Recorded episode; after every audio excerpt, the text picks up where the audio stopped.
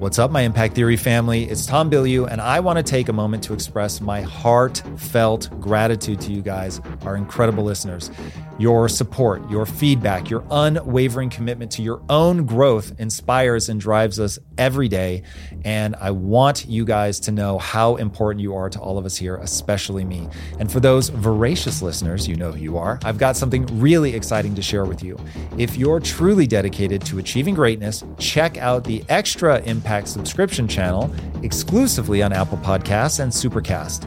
With the Extra Impact subscription, you'll get all new episodes delivered ad free, exclusive access to bonus content, including keynote speeches, AMAs, weekly motivation, and previously unreleased episodes.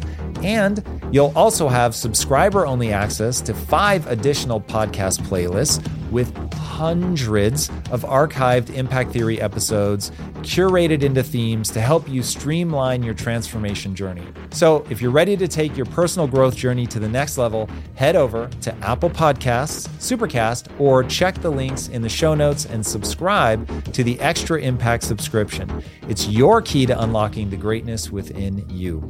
Thank you guys again so much for being a part of this incredible community. Remember, the world needs more people that have come alive. Double down on your own improvement, and you will be shocked at how far you can go. All right. Until next time, my friends, be legendary. Everybody, welcome to Health Theory. Today's guest is Dr. Gabrielle Lyon. She's a functional medicine doctor who completed her fellowship in nutrition and geriatrics from Washington University, one of the best medical schools in the world. She's board certified in family medicine, has a doctorate in osteopathy, has her own clinical practice, and has made a name for herself by taking an integrative muscle centric approach to health and wellness. Welcome to the show. Thank you for having me. Yeah, for sure. I'm super fascinated by your muscle centric approach. And that was sort of the very beginning of my journey was realizing if I wanted to get the body composition that I wanted to get, that I needed to put on some muscle. Um, and you're the first person I've heard talk specifically about taking a muscle centric approach. So I'd love if you um, just quickly give like a, a rapid description of what it means to be sort of muscle centric. That'd be amazing. So I practice this concept of muscle centric medicine. And it's really this idea that muscle is the organ of longevity. Right now, everybody focuses on adiposity, being over fat. There's the constant struggle against the bulge. But that's the wrong way of thinking. It's not about being over fat. That is just the byproduct of being under muscle. So the true way to fix everything is optimizing muscle tissue and really changing the paradigm of thinking. It's not about being over fat, which is why it hasn't worked. It truly is, from a metabolic perspective, about being under muscled. So, talk to me a little bit about um, when we look at what it means to be optimized for muscle mass. I get why being obese um, is wildly problematic. Um, fat itself is an organ. It's a sig- it signals to the rest of the body. It's pro-inflammatory. Um, right. It can hurt joints just in terms of being too much weight. Um, one, why hasn't focusing on that worked? And then two, why is muscle the answer um, to the problem? Yeah, certainly. Well, it's kind of like what you focus on, you get more of. And by constantly focusing on the pathology of adipose tissue, it's the wrong perspective. And I think that that's largely what's wrong with the Western medicine approach. It's constantly chasing the outside pathology as opposed like to really symptom. Yeah, it's it's a and when you do that, you're constantly chasing your tail. But really, it's truly an issue of muscle tissue. So defects and issues with the muscle actually happen first. Adiposity is secondary. And how I really like to think about it is it's like a suitcase, stuffing, you know, a whole bunch of stuff into a suitcase, which would be carbohydrates or glycogen, and really overpacking it, and then having things spill back out. And that's exactly, and then when it spills back out, that's when you get fat. All right. So, so you, I had an employee who used to be an Olympic level swimmer. And when he detailed what he ate, I was like, bro, you are going to die so soon. This is crazy. How are you not morbidly obese? He was like eating french fries and chicken nuggets from McDonald's and eating something like 12,000 calories. I could be a little off, but it was so absurdly high that I was like, this is insane. and he was quite lean. So, mm-hmm.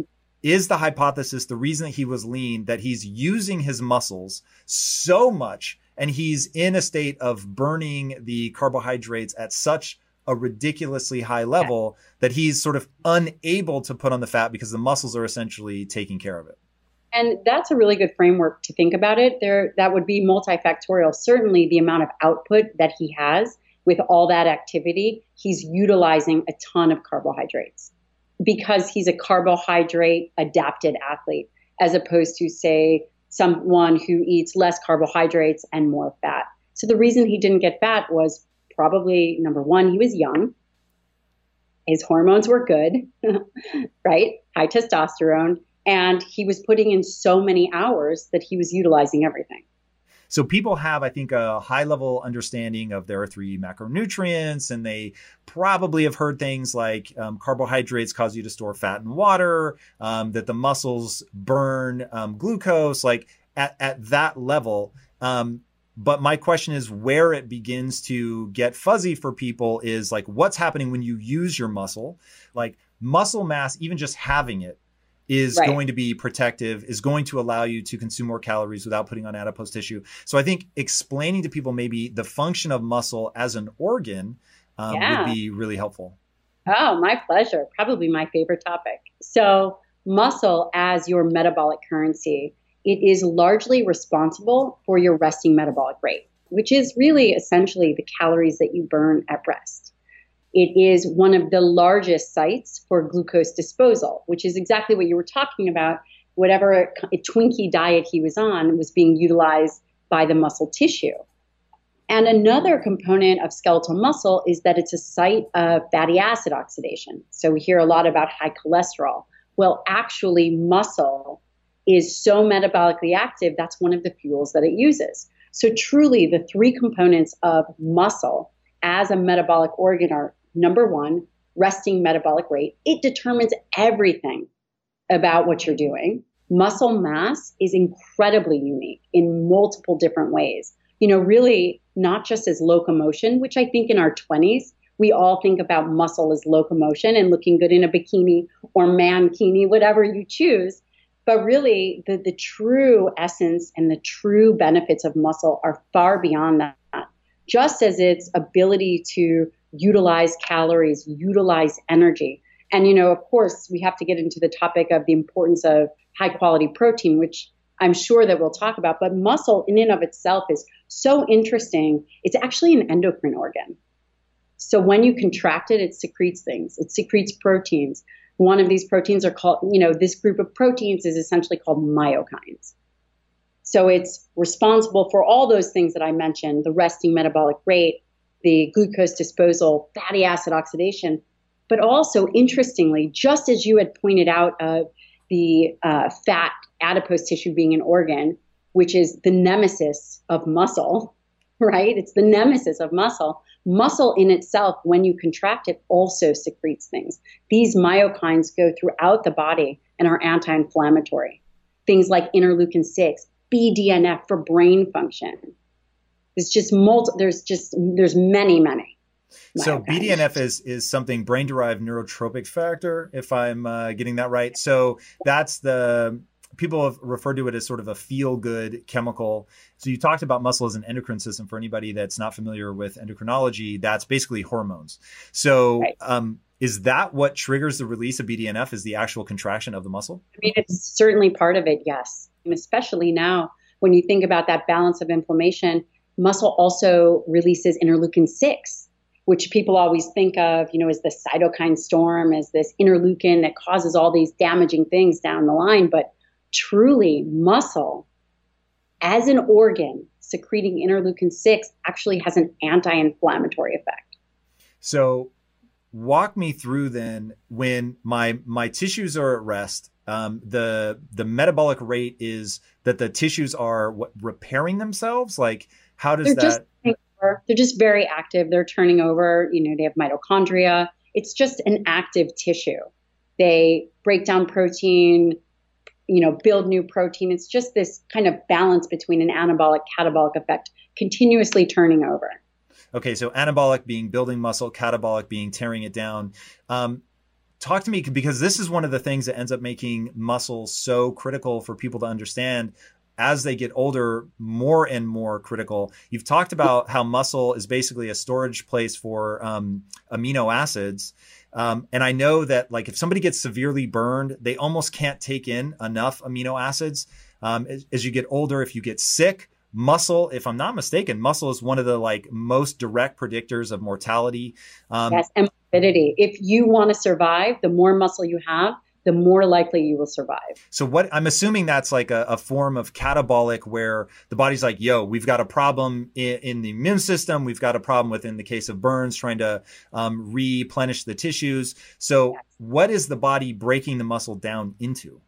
So it typically breaks it down to amino acids. So it's an amino acid reservoir. And those amino acids are utilized for fuels. And it's really a storage form and also, uh, you know, it goes, there's other proteins in the body that may require it. But typically it's that amino acid reservoir. It's really interesting. So I've always, not always, but certainly in my, once I became aware of what's really going on in nutrition in the body, um, you recognize that fat has this incredible role to play, which is you can imagine us out foraging, hunting, and there's a period where you don't have any, and it's a battery. It's essentially like, hey, mitochondria is going to need it for the process of generating ATP, which is the energy that actually keeps the cells alive and allows them to function. And then so you're like, whoa, it's actually really powerful in a context where we can't just overeat, overeat, overeat. You get why the ability to store fat is this incredibly powerful thing. So I'm going to store basically potential energy. Um, fantastic. Literally, you're you're the first person I'm aware of to talk about musculature as a storage mechanism as well, and being able to store um, many different things that the body ends up needing. Um, why? And you don't way you don't want to do that. So you don't want to rely on your store of amino acids. You don't. You want to keep that muscle as healthy as you can for as long as you can, and that's really where this whole kind of question of dietary protein comes in. Because as we age and just really overall there's only two ways to stimulate muscle mass. And that's i'm sure you know from the quest days is dietary protein right? That's essential.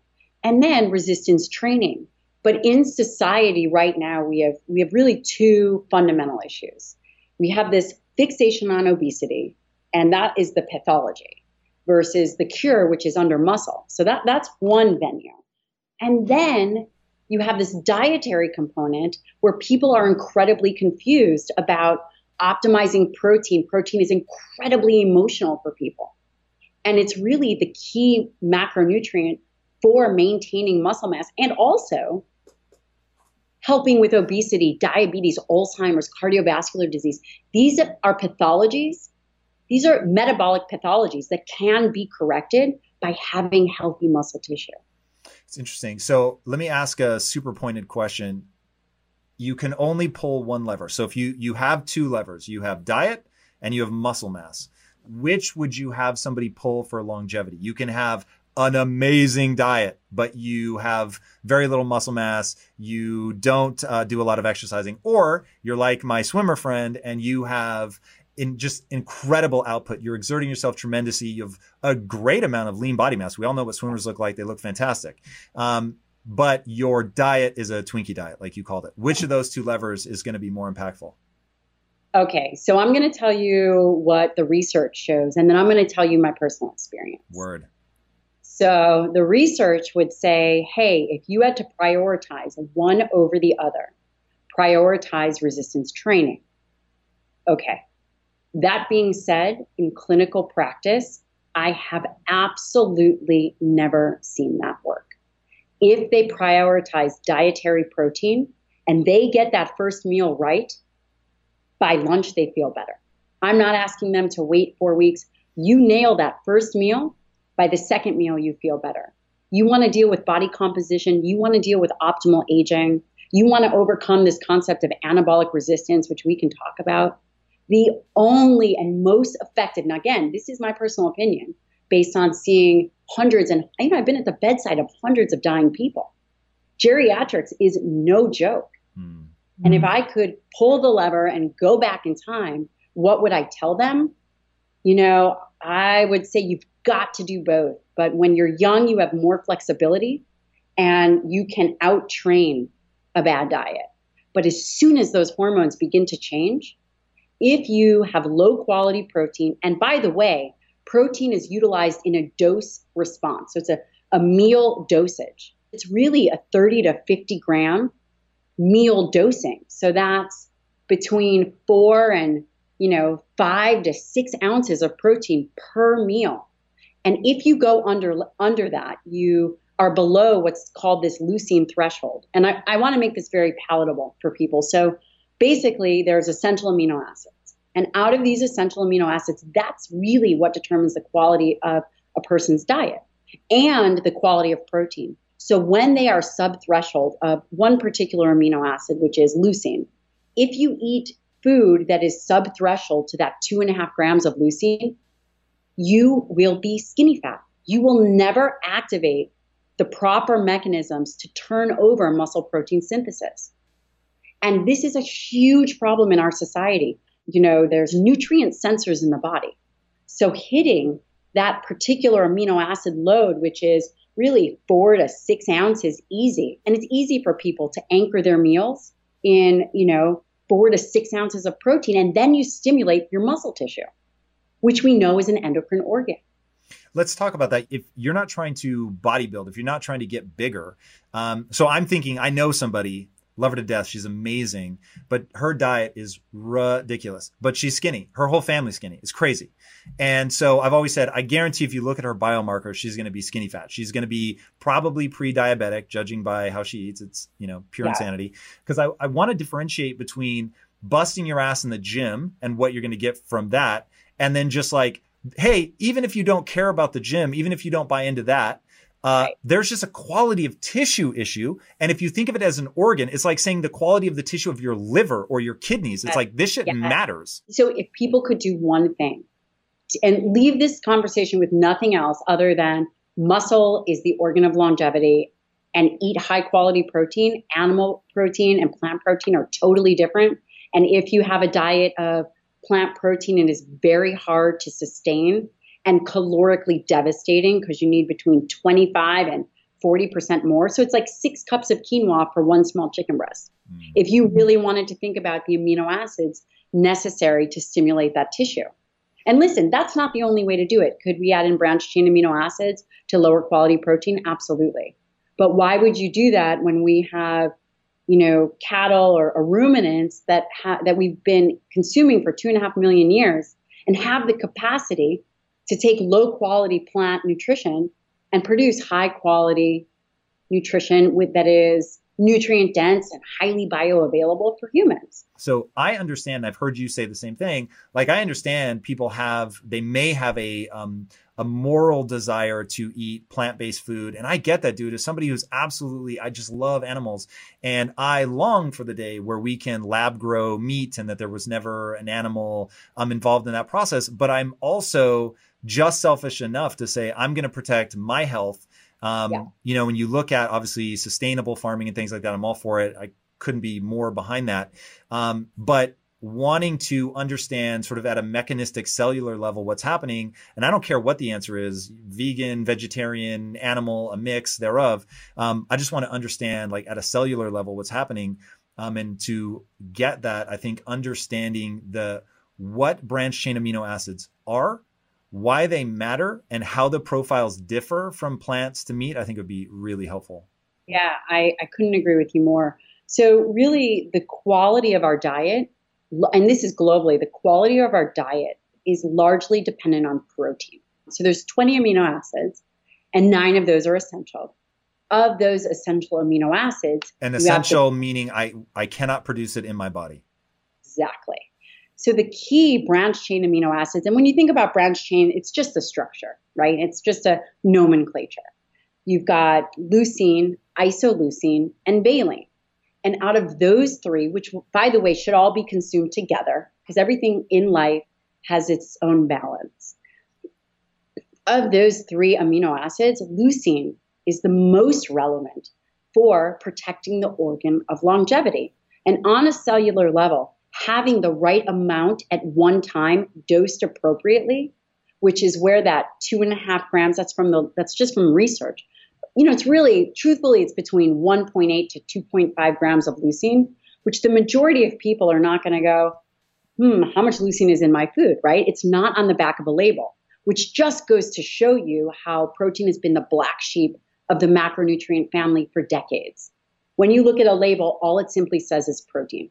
But understanding on a cellular level that really eating protein at a meal centric dosing, meaning you at one time, you're not drinking protein shakes over a course of two hours, but at one meal at a bolus amount, you are getting between 30 and 50 grams of protein, which would translate to between four and six ounces of high quality protein would reach that leucine threshold.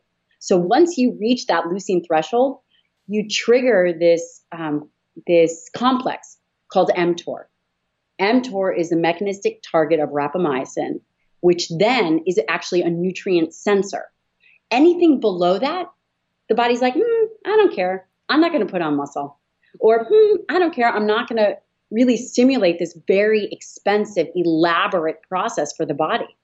It doesn't care. So that's where you get skinny fat because you're grazing all day at this low threshold meal, especially important in aging because you don't have that flexibility. And when I say aging, I'm talking about 40s. You know, mm-hmm. you've got to stay on top of it. But once you reach that threshold of arguably two and a half grams of leucine, which you could have a two ounces of fish and then a scoop of branch chain and get up that leucine level. But mechanistically, you need that branch chain, that essential amino acid, to then trigger the rest of what needs to happen for muscle protein synthesis. And listen, the way that they measure muscle protein synthesis, it's not like you eat it and then you're laying down protein. It truly, I mean, that's not an accurate assessment, right? I would be um, not being truthful if I said that, but it really is a period of time, over a period of time, as you continue to do with anything correct, optimized habits, you then can protect your tissue. And protecting tissue is everything. You know, and it's very dangerous because when people do weight loss, you know, you lose some fat, but you also lose tissue. And now we're in a situation where we're not outside and we're not doing resistance training and we're not actually moving that endocrine organ. So, you know, it becomes much more difficult to maintain and recoup that tissue.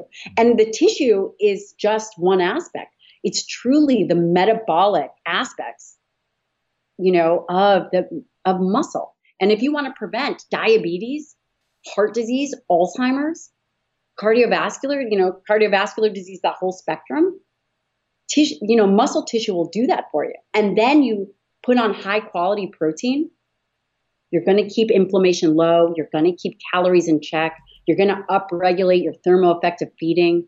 These are all really important. You're going to do, you're going to have lower blood pressure because some of the amino acids, one in particular, helps lower blood pressure. I mean, this is amazing stuff. It's a muscle centric approach to wellness, and the paradigm is totally wrong. Yeah, it feels very different. Like when when I started working out, you can actually feel just the difference in in a lot of things. You can feel the difference in mobility and strength and just overall well being. Um, and then some of the data in terms of how people bounce back from long term chronic illness. I know in the cancer community, one of the the things they look at is when muscle mass gets too low, they're just like they're they are one illness away from demise. And same thing with old people. It's like, hey, you might be able to survive the flu if you've got enough muscle to see you through. Um, but if not, then you could really be in trouble. So it's interesting to hear that broken down. I, I want to go back to what you were saying about that first meal, um, which I think you're quite careful not to necessarily refer to it as breakfast, but your first meal, um, sure. getting getting that right. Um, I'd love to hear what right is, like in the real world. Am I eating eggs? Am I eating chicken breast? Am I eating yes. quinoa? Like, what am I eating? you are not eating. So if you get that first meal right, if your meal is bolus with protein, you do a few things. Number one, you stimulate your muscle tissue which is arguably the most important organ, right? But number two, there and there's really good data that it actually helps with satiation and blood sugar regulation. So you are not going to be chasing 90 minutes later your um, blood sugar. you are not going to be obsessed in your mind and not able to focus because you want to eat or you feel like you have to take a nap. Yeah, I, I encourage know? people to try to overeat um, steamed chicken breast. It's like good Gross. luck. Like yeah. you, you, will tap out long before you get obese. That is for sure. Um, so what are, give me some ideal protein sources. Am I eating, yeah. is it chicken breast? Is it red meat? So we eat a lot of beef in our family, beef, bison, eggs. Uh, we are not a low fat family. So, you know, for breakfast for us might be half a pound of bison each with a little bit of olive oil and maybe some avocado. But we're low carb for that first meal. We tend to do carb backloading, or if we're going to have carbohydrates, use carbohydrates around a meal. Now, my husband is a SEAL, so they, you know, they kind of like go crazy and train and then eat and train. That's, that's Navy SEAL for anybody wondering. no, arguably he's probably an animal, but it's okay. Um, so that's how we, but the first meal is always the same. Why do you do carbs later in the day? That's interesting. Because you've been up and you've been utilizing your tissue. So you so depleted your muscle glycogen essentially. I mean, listen, the, the, the data would show in a 24 hour period. So I want to be very careful to say this is my experience because the data will say, well, in a 24 hour period, how much carbohydrates are you utilizing? And I would say it's much easier to backload your carbohydrates or utilize them around training, perhaps post workout. So I do believe that training low glycogen state is very beneficial. Do you work out on- fasted or do you I have do. your first meal? I do. So I work out fasted. And um, do you have a, a strategy behind why you do that? So I think that training low, I like my body to become very proficient and, and, and efficient on its own. I like to be able to make all the glucose I need, right? And because my diet is high in protein, there is what happens is it goes through gluconeogenesis. So truly, for every 100 grams of protein that I eat, my body generates 60 grams of carbohydrates itself. So I am not reliant on quinoa for breakfast or carbohydrates. My body becomes so good at making and generating its own that it so allows why do me. You eat any carbohydrates then?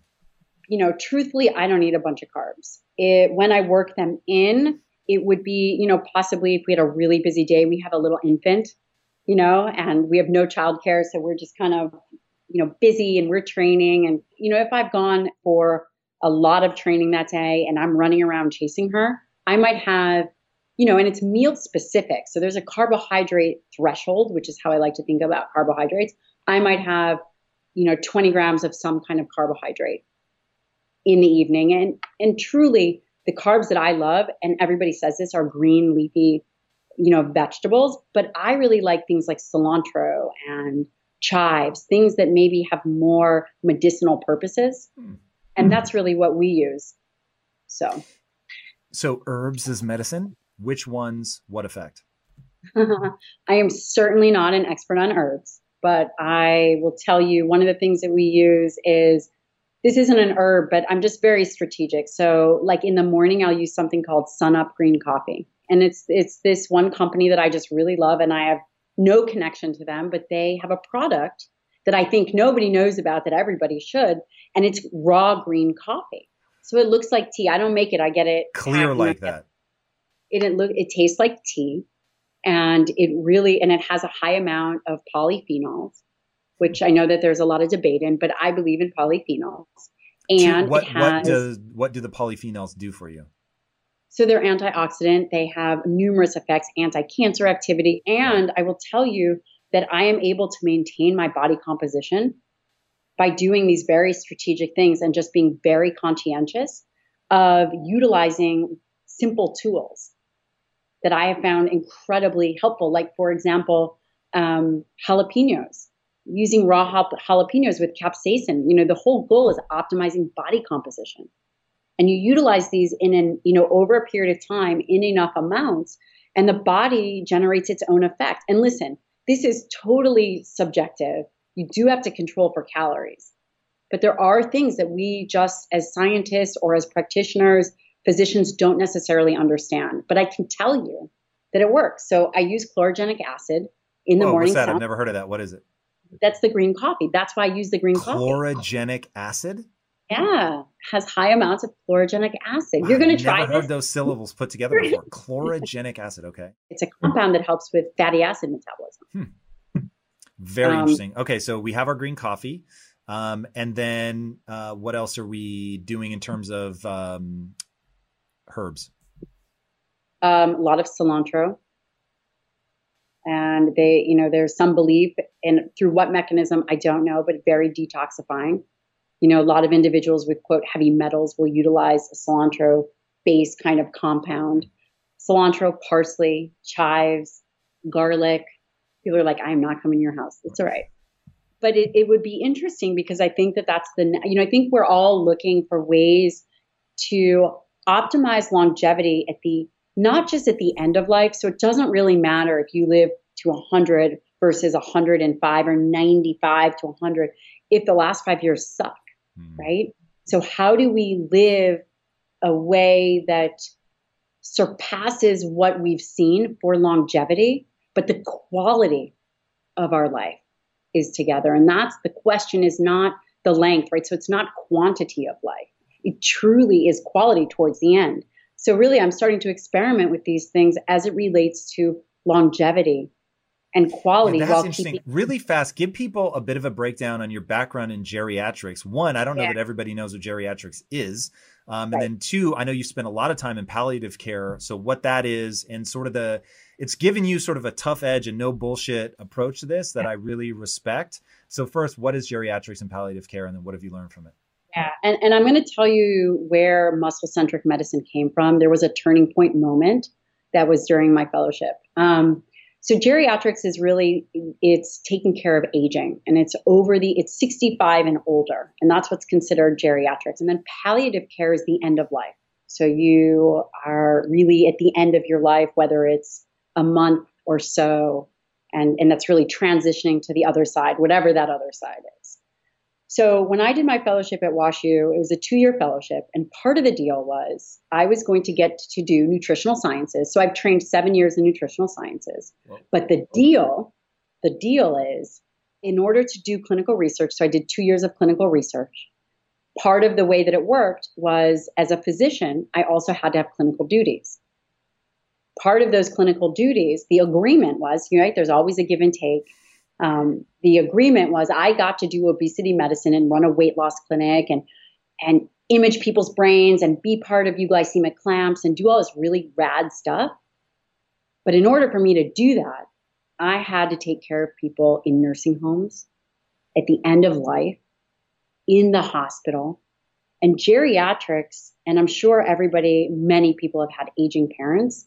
It is not, I mean, diseases of aging are heart crushing, bone sucking. Like it is so harsh.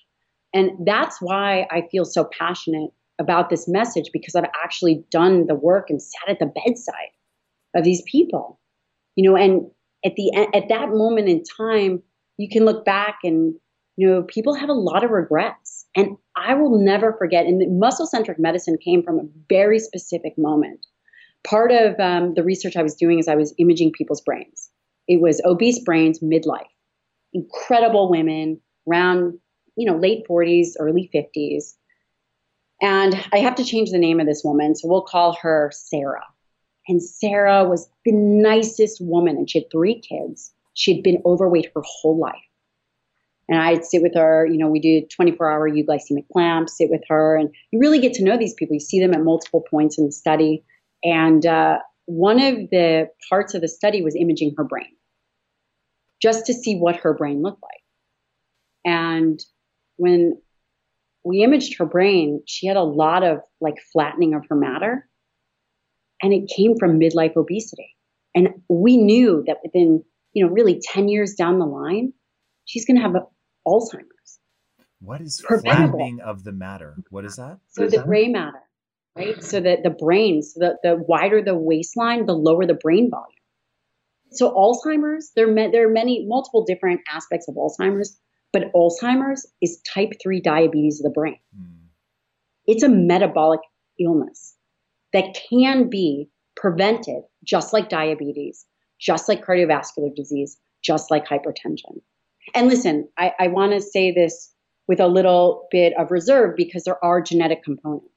However, lifestyle, choices midlife, having access to the right information changes the trajectory of aging. I was so heartbroken when we reviewed her fMRI study. I was heartbroken because all she told me was, you know, I've emotionally eaten my whole life. I have three children. I'm a stay at home mom and I put everybody first. And her habits were so deeply ingrained and she was obese. Her muscle tissue wasn't there.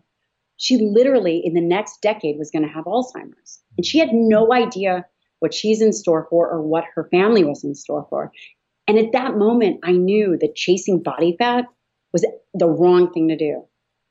It was all about muscle as this metabolic organ. And if she had turned How her does attention muscle to protect Yeah. against that. because it controls body composition. It's So metabolically the yeah. the bigger the waistline, the smaller the brain. Why? Yeah. What mechanistically is happening? because it is very inflammatory. So there's insulin receptors in the brain. You know, it can affect the bro- the blood brain barrier. Insulin resistance in the body and insulin resistance in the brain. And one of the other things, and, and we'll talk about muscle, but the the the protein component affects satiety. So that overeating, that emotional eating, your body is going to feed until it gets the protein that it needs. And that's that's, something super interesting. Looking at cravings from that perspective. Yeah, and it's actually called the protein protein leverage hypothesis, and this is well maintained throughout species, where they will feed. So you'll continue to eat and overeat and overeat if you're eating a low protein diet until you reach that protein need for these satiety mechanisms to shut itself off. Very troubling. So now give me what does muscle do that interrupts that why is it anti-inflammatory? Like if we look at what I just laid out is how we get too much insulin into the system, what's muscle's role in So muscle is the largest site for glucose disposal. Glucose in and of itself is cytotoxic. It is really critical to get glucose out of the bloodstream and take it up. One of the ways the largest site for disposal is actually muscle tissue. The more muscle you have, the more metabolically healthy it is, the more that it's actually utilizing nutrients appropriately the more carbohydrate flexibility you actually have. So it's in and of itself protective. And we talked about when you when you contract it by secreting myokines, it is anti-inflammatory. So fat is the nemesis of muscle. talk to me about what the muscles are secreting. Um, this isn't uh, interleukin six. I'm familiar with only because of what's going on with coronavirus. So that sort of cytokine storms and stuff is that's become more. Um, people are talking about it more. Uh, but the other stuff, like what you just said, which I, I couldn't even tell you what you just said. Um, what's that called again, and why is it anti-inflammatory? So the interleukin 6 is really the big one. That's what muscle is famous for. But when you think about muscle tissue as it relates to inflammation and obesity and really protecting Sarah, the story that I told you, if she had been able to get her tissue under control just mechanistically from getting her protein intake up, right, and making sure that that tissue was emptied. But because she was largely inactive, and you know, there's this this concept where when the muscle is full, everything starts filling back into the tissue, or it just can't get in. So basically, you have an increase. Remember, there was this whole big discussion about branch chain branch chain amino acids cause diabetes because everyone with elevated glucose also had elevated branched chain amino acids. I've never heard that before. Tell me more. There was some research that had come out where people had mistakenly said, well, those with elevated levels of branched chain amino acids, it correlates to high level, you know, it correlates to diabetes. Branched chain amino acids in the bloodstream. in the bloodstream. bloodstream. Correct. And actually, that's absolutely true, but not for the reason people think. The reason it was true is because branched chain amino acids are utilized by the muscle. But there's- oh, let me guess. So you're talking. This is that backup mechanism, right? So Right. the branch chain amino acids should be going into the muscle, but they're Exactly. full. What are they full with? They're full with glucose? No. full of glucose, they're full of fat, they're full, they're just full. They can't accept any more substrate because they're not being used. Exactly. Now we're on to some. Now we're on to it. So these diseases of obesity, these diseases of being over fat, they're not diseases of being over fat. They are diseases of impaired muscle. So if you fix that muscle tissue, and that's through lifestyle, keeping inflammation low, keeping calories in check, and truly we are domesticated as a planet. Can we but define it, fix? So when we say fix, because if you had stopped shy of the word fixed, I would have said add more muscle, which is where I always expect you to go. Um, is this a a game of quantity and quality, primarily quality? Um, these these are great questions, and I I don't think anybody knows the answer. And here's why: because muscle is the most underappreciated organ. We have percentages of body fat that we know are not great, but we don't know. I don't know what percent muscle mass you should be. Mm. You don't know what percent muscle mass I should be. And this is so important to understand because if we really truly want to help obesity, Alzheimer's, cardiovascular disease, it's really about optimizing muscle tissue, and, and nobody knows that answer. I would say, from a professional opinion, quality and quantity matter. Of course, I'm not talking about in the extremes of, you know, a bodybuilder in the Olympia, although that's incredibly healthy tissue right? Oh, can I tell you a secret? Here's something I would love to know. How does muscle mass correlate with um, surviving coronavirus? I thought I about that kind of early on, and I thought, ooh, I do wonder. Well, if you think about it, the higher the muscle mass, the better the protection against all cause mortality yep. and morbidity. Just in That's general. crazy. People need to let that one sink in across all cause mortality. I agree. So listen, if someone goes and they're on a vent or they're aging. I mean, what are the things that are going to be most important? Muscle tissue. You want to survive, you've got to be able to support your system. Yeah, man, it's crazy. Muscle, muscle, muscle. So now let's talk about how do we get some muscle. So obviously we need to eat. We need to get our leucine levels right. We need to eat a certain amount of protein, which I think you said roughly one gram per lean body mass. That's the recommended mass. amount. I actually, that's what is would be considered in the literature one gram per pound lean muscle mass. And I would say that's a great starting point. I would say it should be one gram per pound ideal body weight. Okay. So lean, lean muscle mass is very variable. Plus a little bit of fat, you're saying? Mm-hmm. Yeah, sure. Whatever you want, as long as so calories ballpark are. ballpark me. I'm 180 pounds. What so should I? Grams of protein. 180. Yes, sir. Okay. And then, you know, what's your caloric target? We would, you know, I would probably break up your protein meals in 50 grams or so. Could you go over? Yeah. Would you have much metabolic benefit? No. So 50 grams of protein per meal. So seven times, you know, six would be 32 grams. So, I mean, brother, you're going to be eating a lot. Or if you didn't want to do that, you would have a lower dose of protein and then add in, add in your branched chain amino acids. So that's one strategy. And then you asked about fat. So fat is more, you know, for men, I like to keep them a minimum of 80 grams for hormone production. So I would say a minimum of 80 grams of fat. But again, this is all based on calories. And carbohydrates, eh, take it or leave it. And I'll tell you what is more important is also as you age and we all become more mature. Hate to admit that I'm aging, but we are is that you actually have to get that meal threshold right. So you would be doing yourself a service by getting 50 grams of protein per meal because you're going to get a robust response for muscle protein synthesis and anabolic resistance. Mechanistically, the body becomes kind of um, immune or desensitized to amino acids. So you require more amino acids at one time to get the sensing more robust. And especially in aging, like in geriatric population, you need that sensing mechanism to be very robust. And that's where your amino acids come in and getting that, you know, amount per meal correct. So you overcome this anabolic resistance. And to lead into resistance exercise, right? That is essential. And um, there's a lot of questions or someone, you know, if someone is aging, there's some great work out there from McMaster University, and they say, you know, they've shown that it's not the heavy weight, it's the to fatigability and exhaustion. That's interesting. It is interesting that they would get the same benefit because for a long time I said, go out and work as hard as you possibly can until you want to quit at least twice or throw up. And that may not be the the that may not be a overarching recommendation.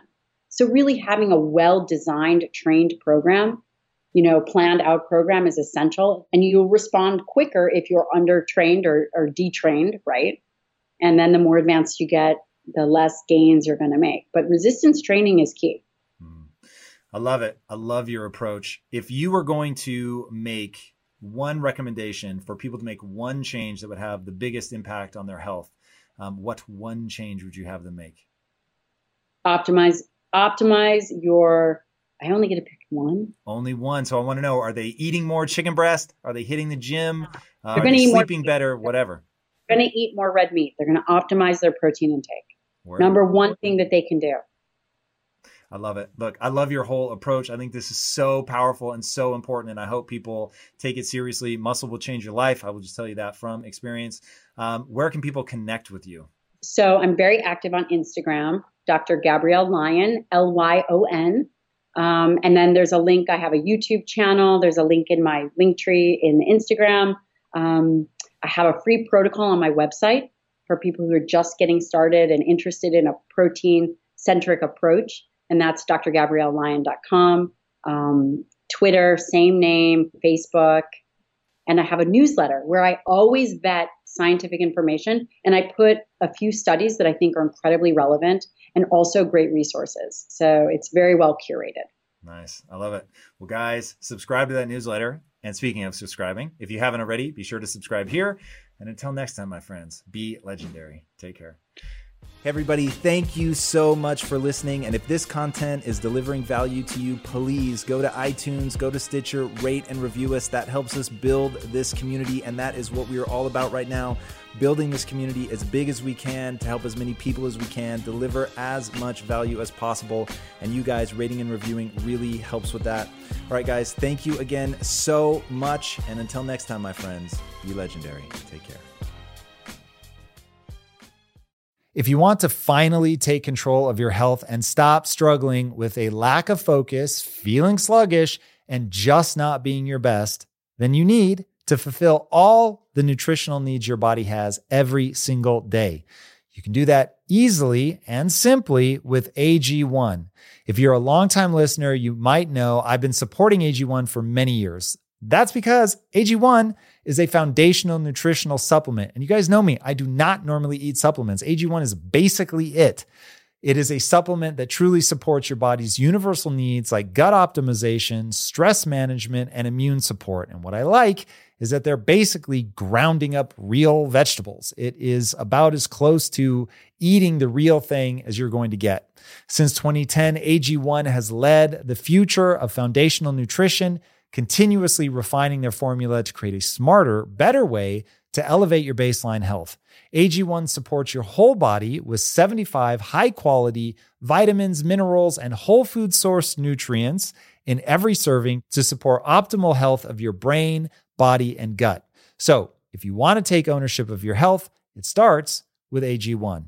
Try AG1 and get a free one year supply of vitamin D3K2 and five free AG1 travel packs with your first purchase. Click the link in the show notes or just go to drinkag1.com slash impact. That's drinkag1, the number, dot com slash impact. Check it out. What's up, guys? If there's something going on with your body that you just can't quite figure out what it's coming from, I'm going to bet that the problem has something to do with your gut health. So what can you do to feel better? Well, everybody's body is different. And that's why our sponsor Viome uses an at-home gut intelligence test to analyze your microbiome.